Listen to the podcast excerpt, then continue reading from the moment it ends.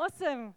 Church, we are in the midst of our what if series. We're asking ourselves some, some important questions. Remember, last week we spoke about what if you could not lose? And I said I would play games with my son all the time if I couldn't lose because it seems like I always do lose. And so if I couldn't lose, that's what I'd really like to see is play a game against him and actually win.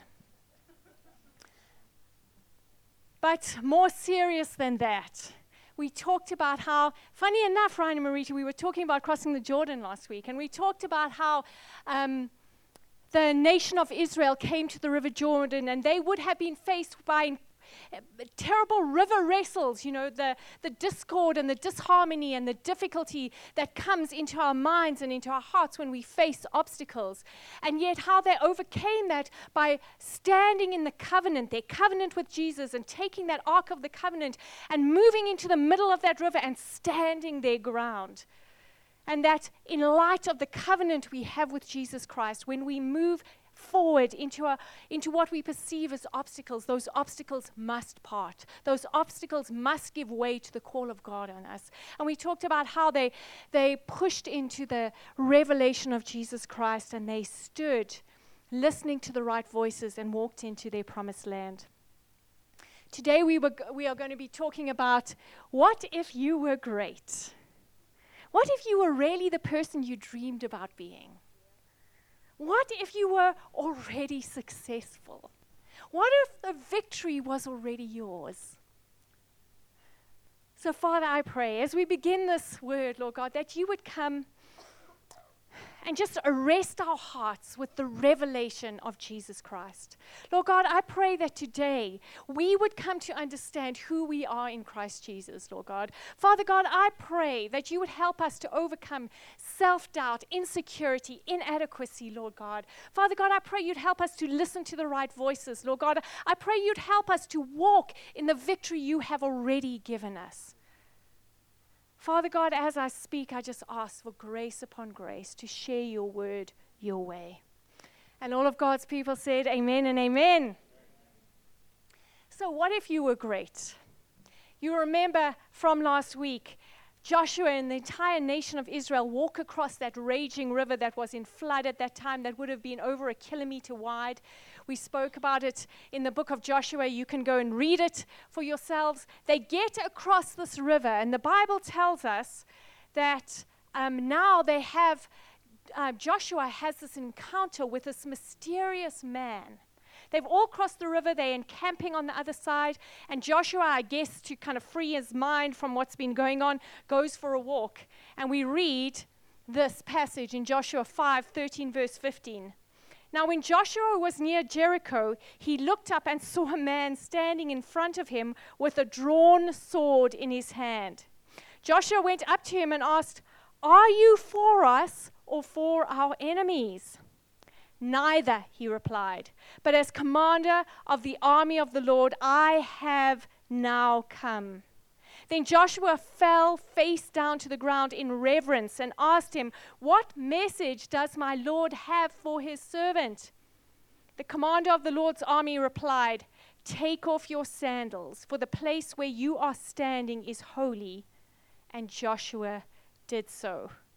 Joshua 5 13 to 15. Now, I hope this kind of starts things ticking in your mind because it's very similar to a story that Moses experienced. You remember Moses before, well, when he got the commission to go and free the nation of Israel from slavery. He was walking out with the sheep and he found that bush that was burning and yet it wasn't burning up. And he had that encounter with the living God right there. And in that, in that time, God said to him, Take off your shoes for this is holy ground. And at that moment, God revealed his covenant name to Moses. He said, Moses asked, Who? Who shall I say is sending me? And God answered, I am that I am. And in that moment, if we have to really examine it, and I'm going to sp- speak a bit more in detail, so just hang on, just get this concept first, and you'll get the details in a moment. But Moses was having an encounter with God that was causing him to understand who God was and understand who he was and what he was called to. It was an exceptionally identity focused moment. You must remember now when, when Joshua begins to lead the nation of Israel, God to, him, said to him, You'll remember from Mike's message two weeks ago, God was saying that the same spirit and anointing that rested on Moses would now rest on jo- Joshua. Remember, Moses took the nation of Israel through the Red Sea. You remember that? Stretched out his staff, parted the sea, spectacular walls of water on each side, walked through, drowned the Egyptian army behind them.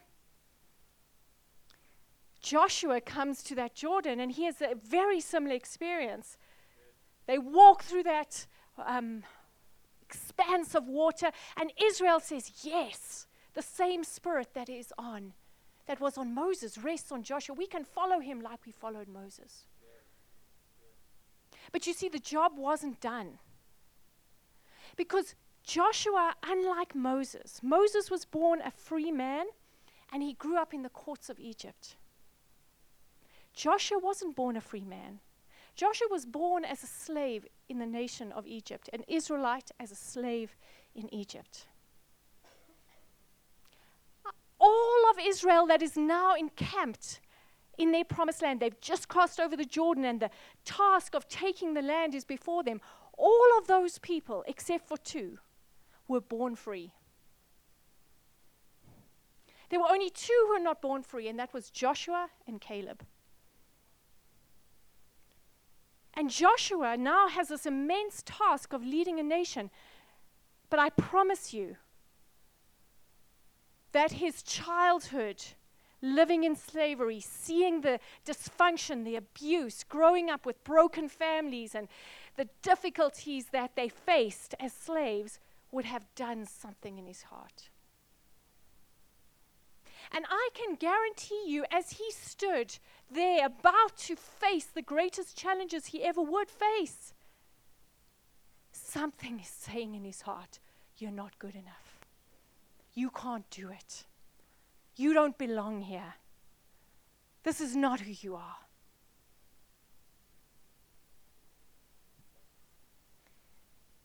And then he goes for a walk. And like I said, maybe it was to clear his mind.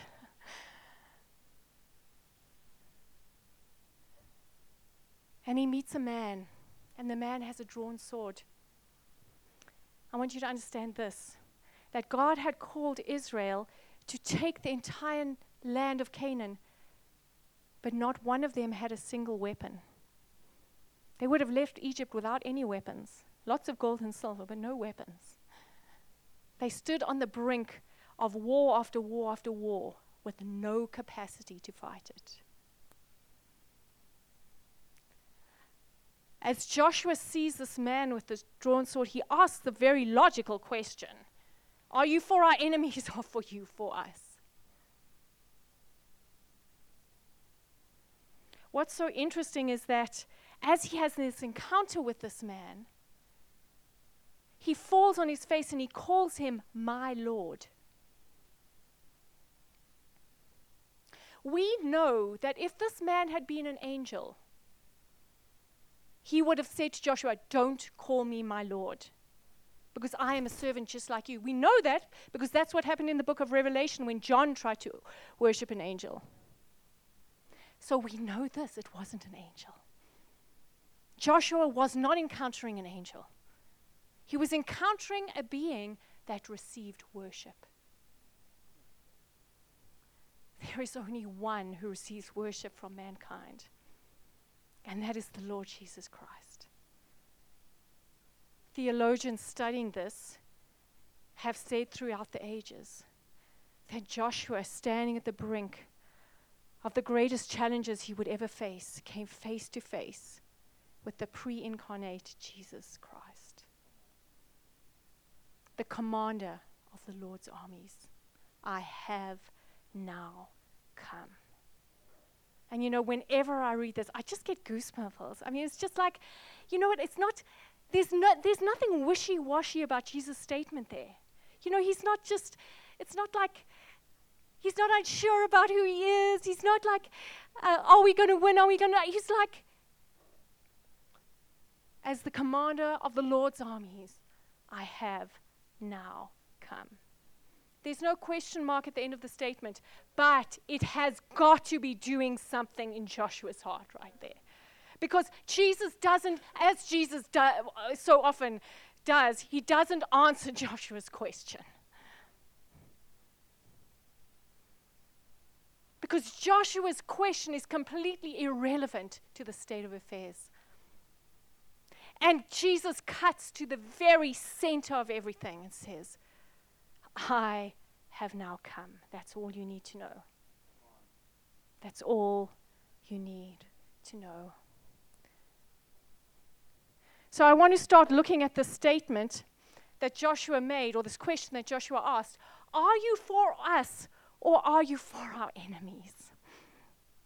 As I said, Joshua is probably having to work through all these identity things in his mind. Who am I? Am I a slave? Am I a leader? Am I Moses' servant? Am I in charge? Am I not? Can I do this? And when he asks that question, are you for us or are you for our enemies? He is revealing a deep seated wrong idea of how the kingdom operates. And remember, last week we talk about, talked about river wrestles that they had before they crossed the river. I want to talk about Joshua's pauper paradigms.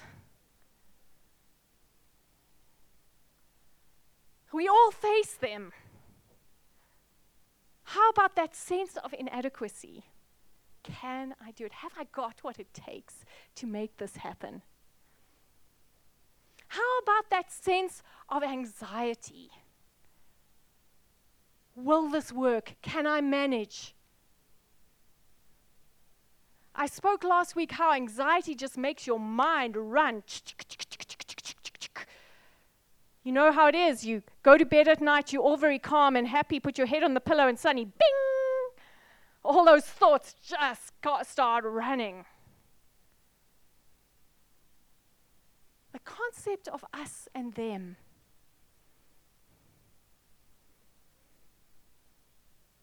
That somehow there's an in group and an out group. There's us and there's them.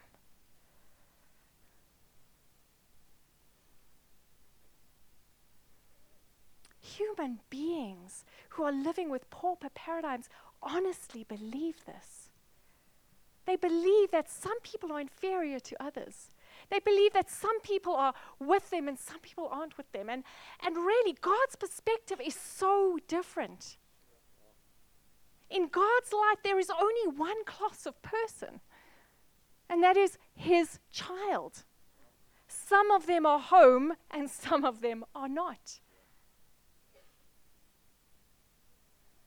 But you know, Andrew and I never fight, but imagine we did.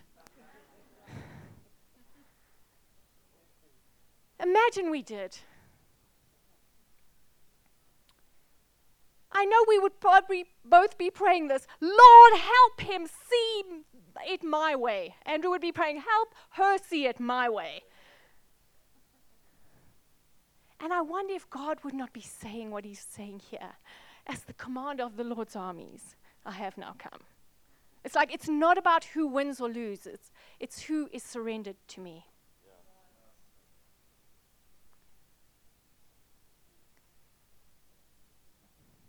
And so much of what we experience as human beings is one human being trying to outdo the other. Listen to me, that is only a viable state of affairs if there are limited resources in the kingdom. If there's only five rand going around and there are three of you who need to make a living out of that five rand, fight all you can to get it. But if there's 10 trillion, quintuplin, I don't know, 10 to the 500,000 rand in a building, and there are five of you that need to make a living from that, why fight? You couldn't possibly use all that money. And our view of a, a, small God sets us up for conflict with one another because we honestly believe that in order for Him to bless us, someone else has to be disadvantaged. And this is not true. God, Jesus Christ, as the commander of the Lord's armies, has now come. In other words, there are no more losers. How about feelings of failure? How about those senses of inferiority?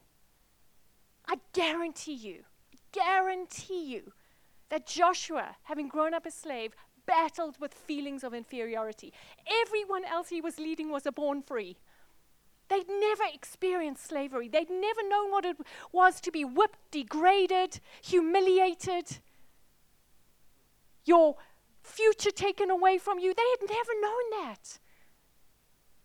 He's got to have battled. When they came and walked into the room and they just were sure that everyone loved them, and he was like, oh, I don't know how things going to work. I remember all those times people hated me. There's got to have been a battle in his heart. Like, am I as good as these people? Can I lead them? How about comparison?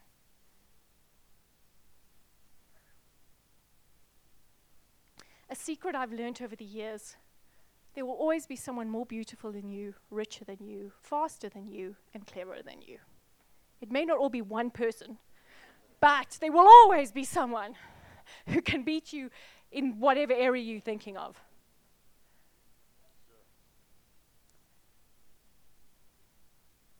And so, how about we give up feeling like we need to be the top of the pile?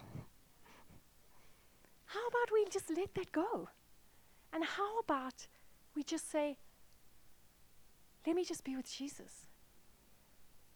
He is already the top of the pile, so let me be with him. I automatically get shot up to the top in that instant. Of course, the rest of the population also comes up with me, so it's comparison is not a thing that would ever work there.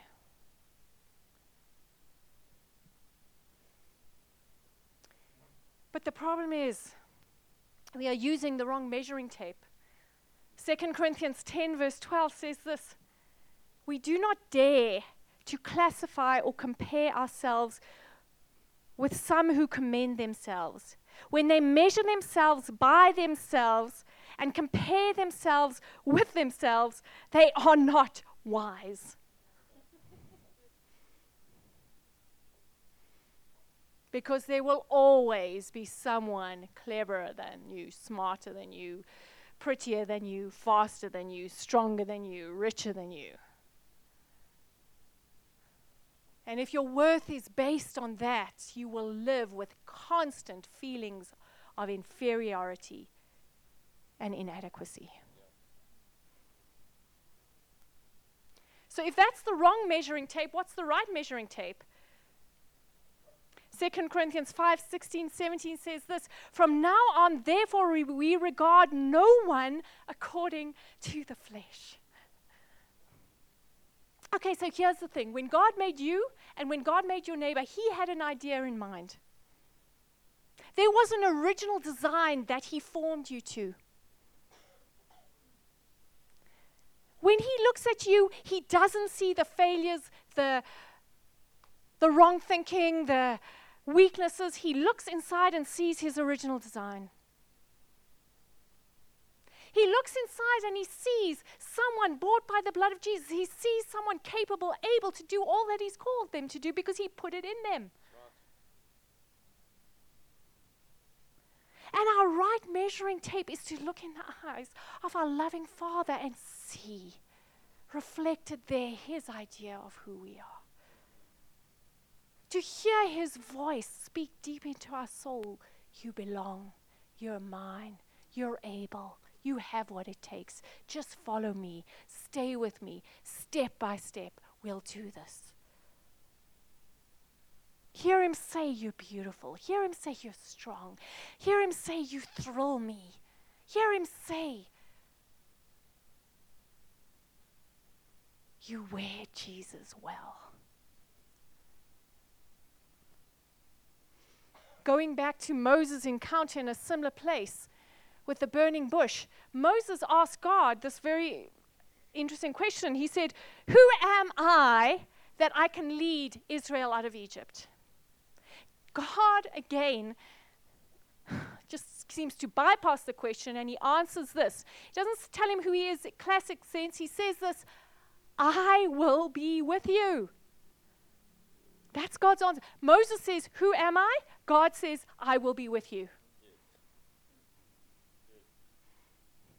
And I want to propose to you that if you had to say to God, Who am I? He will say this I will be with you.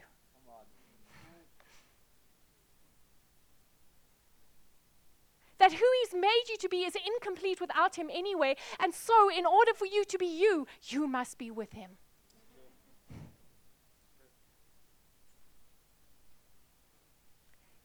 And then we had that profound statement that God made that I spoke of earlier God pronouncing who He is by saying, I am that I am. What I just love about this is, you know what? I know I've said this before, and if you've done Hearing God's Voice, you will have heard this. But if I were going to invent a name for myself, seriously, it would not be I am that I am. That's just weird. You know, it just says nothing. It's just like, what is that? You know, if I were God and wanted a name, I would be like Almighty Glorious One or something. Like, I don't know, it would, it would be something else that I am that I am. It's just, it's just strange. It's not even grammatically correct. You know, it's just like, what is it? But God chose it as his covenant name. This was the most holy name that Israel were even too scared to say because it evoked such power and just majesty. And really, what God was saying is that I cannot be defined by anything. I cannot name myself by virtue of anything created. Because I am, you are. Because I am, trees are. Because I am, the world is. I am that I am. I am self existent. I uh, do not owe my existence to anything, and I am not defined by anything. In turn, I define everything. And now, both these times, Moses and Joshua, when they come to God like this, he says to them, Take off your shoes, this is holy ground. Take off your shoes, this is holy ground. I want to propose something to you that your identity and God's identity is holy ground. I want to propose this to you that you do not even have the right to identify yourself. That God reserves the right to tell you who you are.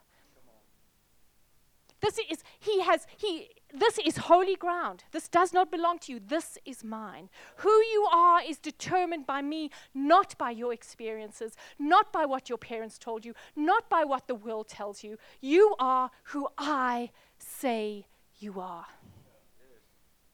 You didn't choose your gender, you didn't choose your nationality, you didn't choose your personality, you didn't choose your genetic makeup, you didn't choose your skills and talents. I propose this to you that you, even you, do not have a right to determine who you are. But I want to propose this to you. Who you are is so much better than you've ever, ever, ever imagined. And the creator of the universe is so good that he cannot create anything other than that which exemplifies, shows off his glory and his majesty. And part of our growth in Christ is to realize who we are and to surrender, to fall on our face and answer, Lord, what is your message for me? Just as Joshua did. The correct response to an encounter with God is to fall on your face and say, what is your message for me? It's not a demand. Lord, make me richer, make me faster, make me more powerful, make me get the right wife, make me get the right husband. That's not the correct response to God saying, You are my beloved, delightful, incredible child of God, filled with all the glory of my presence. That the correct response to that is to fall on your face and say, What message do you have for me? In other words, what did you create me for? How must I fulfill the design that you have made in me?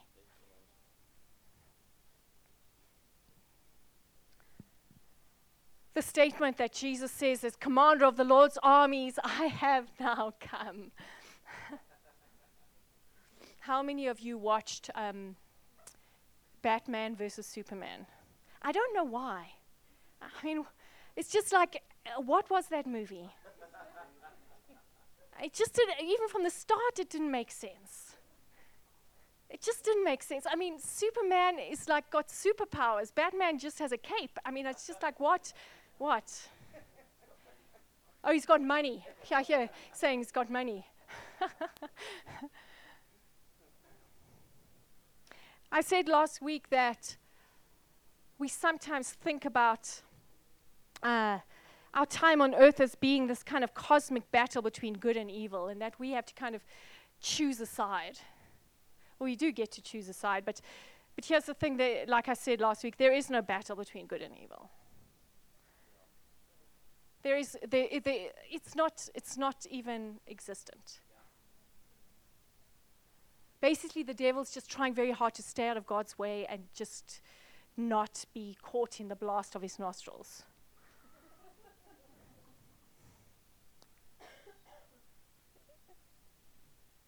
There is no contest.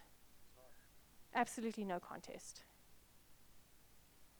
And what I, what I just love about Jesus' statement is as the commander of the Lord's armies, I've now come. Like I said, there's no question mark in the end of that, but the question mark hangs so poignantly in our hearts, and it says this so whose side are you on?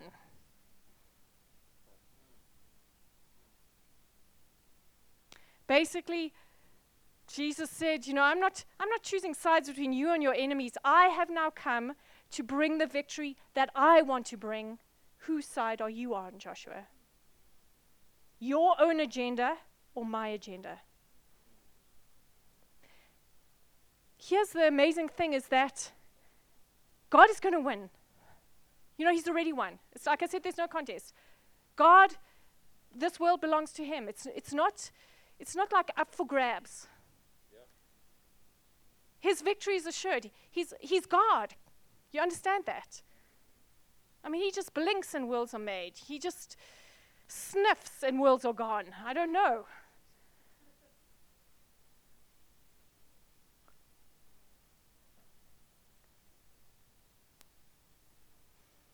I,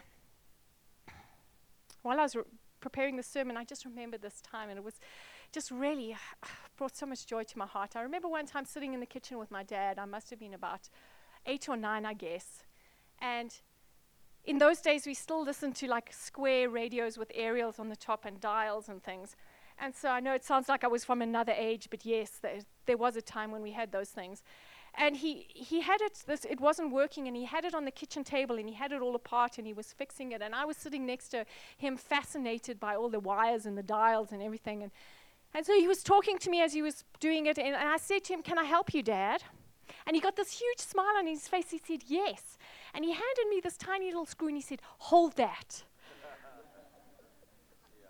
And I held this little screw, and he went and he did this thing, fixed the whole radio, da da da, put it all back together, and the final screw, like to to like hold the back on to the radio so that the innards weren't showing. He said, "Okay, Care, can I have the screw?" He gave, I gave him the screw. He put it in, and it was fixed. You know, it was all back together. And then he turns to my mom. He said, "He says, Lynn, as he called my mom, can I fix the radio? and I, I held that screw so, d- you know what I'm saying? I just didn't put it down. I just watched it, just waiting for the moment he would tell me that he needed the screw.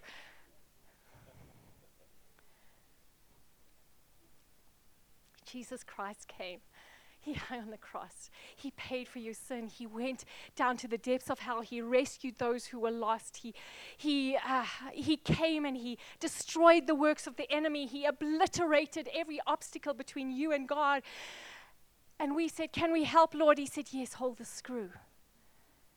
And that screw is go and make disciples of all nations, baptizing in the name of the Father and the Son and the Holy Spirit, teaching them to obey all that I've commanded you.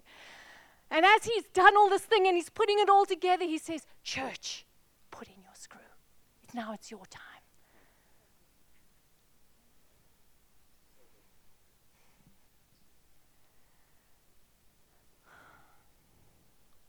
Whose side are you on? 2 Kings 6:17, very fascinating story. There's a prophet in Israel by the name of Elisha. I won't bore you with the details, although they're not very boring. They actually it's one of the most fascinating stories you'll ever read. So go ahead and read it. But he's sitting at home, and the enemies. Um, armies are camped around him. They want to kill him because he is thwarting their plans. And his servant with him is trembling in his boots and saying, We will never make it. Oh no, we, we doomed. And Elisha, the, that scripture says, Elisha prayed and asked the Lord to open the eyes of his servant. And immediately the eyes of his servant were open. And he could see chariots and horses of fire surrounding Elisha. And the statement goes, More are those who are with us than those who are with them. As the commander of the Lord's armies, I have now. Jesus stands in your life and over your family. He is saying, as the commander of the Lord's armies, I have now come. And if you could just open your eyes, you would see legions and legions of. Um, angels, of chariots of fire, of, cha- of horses of fire, of the armies and the defense and the glory of God surrounding you. And as we submit and comply to His mission in our lives, as we agree with His identity of who we are and who He is, all of that is brought to bear. And the victory that has already been won 2,000 years ago, Jesus says to you and me, put your screw in now.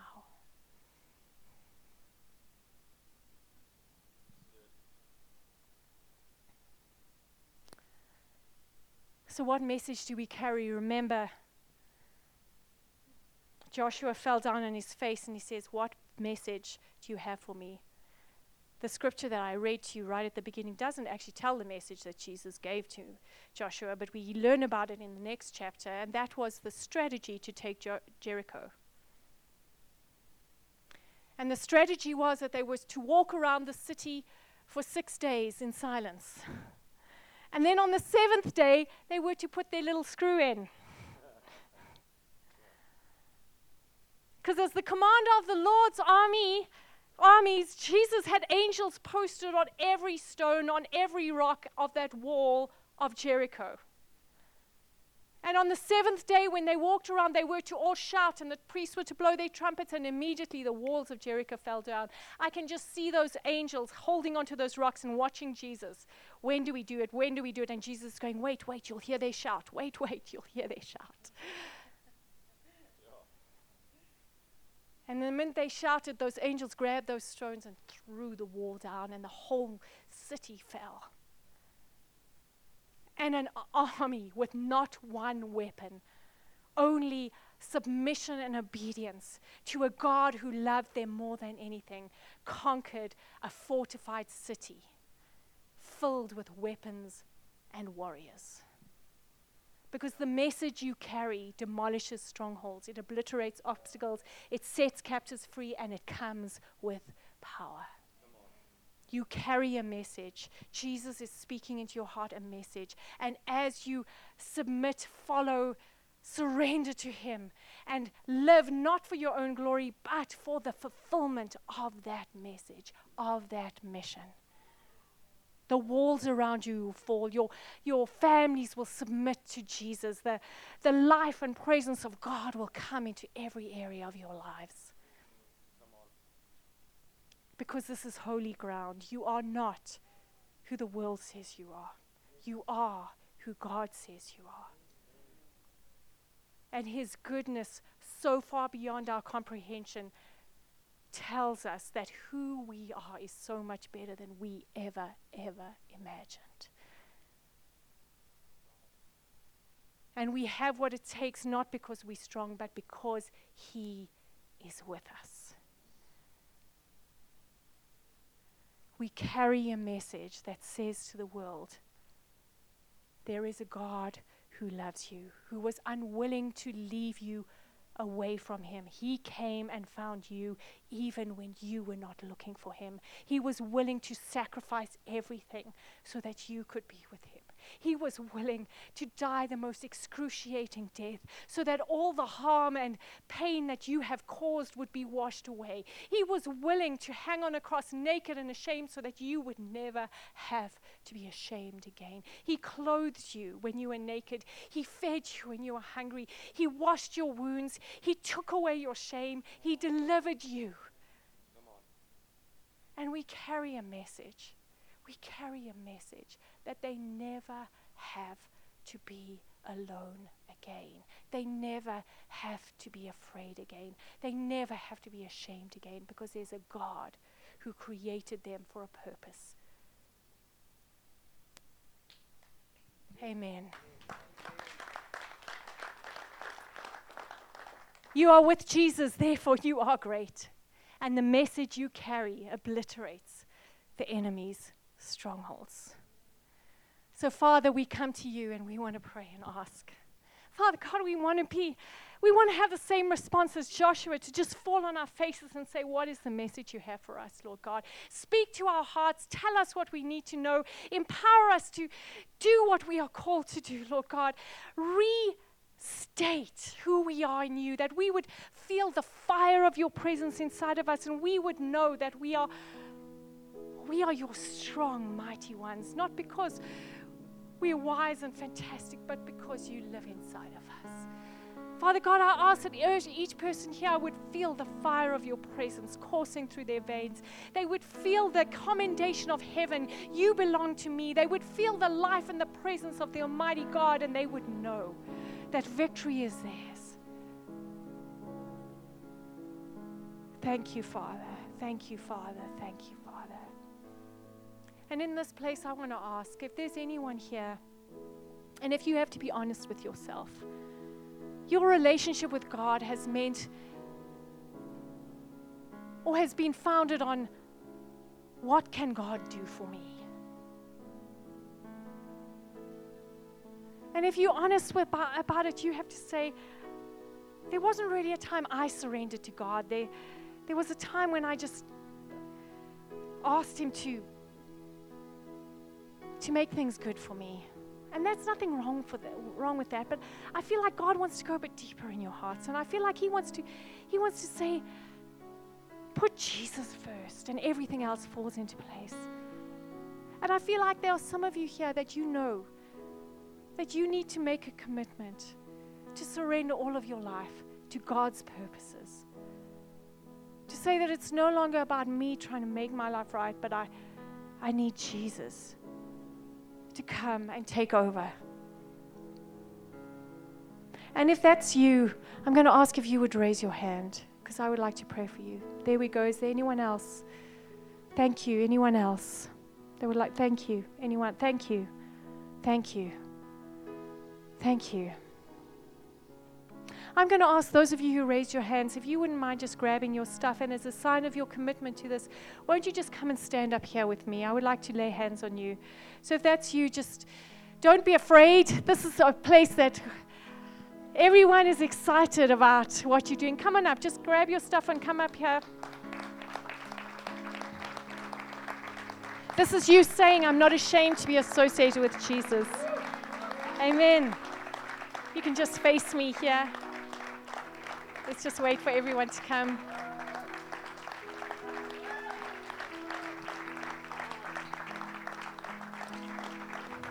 Guys, can we just all pray this together? Church, can you pray it out loud with them? Can we just pray this? Lord Jesus, once again, I come and surrender my life to you. Lord God, I repent and turn away from living my life for myself. Lord God, I ask that you would be my Lord and my Savior. Lord God, take over. Be in charge. I surrender and I submit to you. In Jesus' name, amen and amen.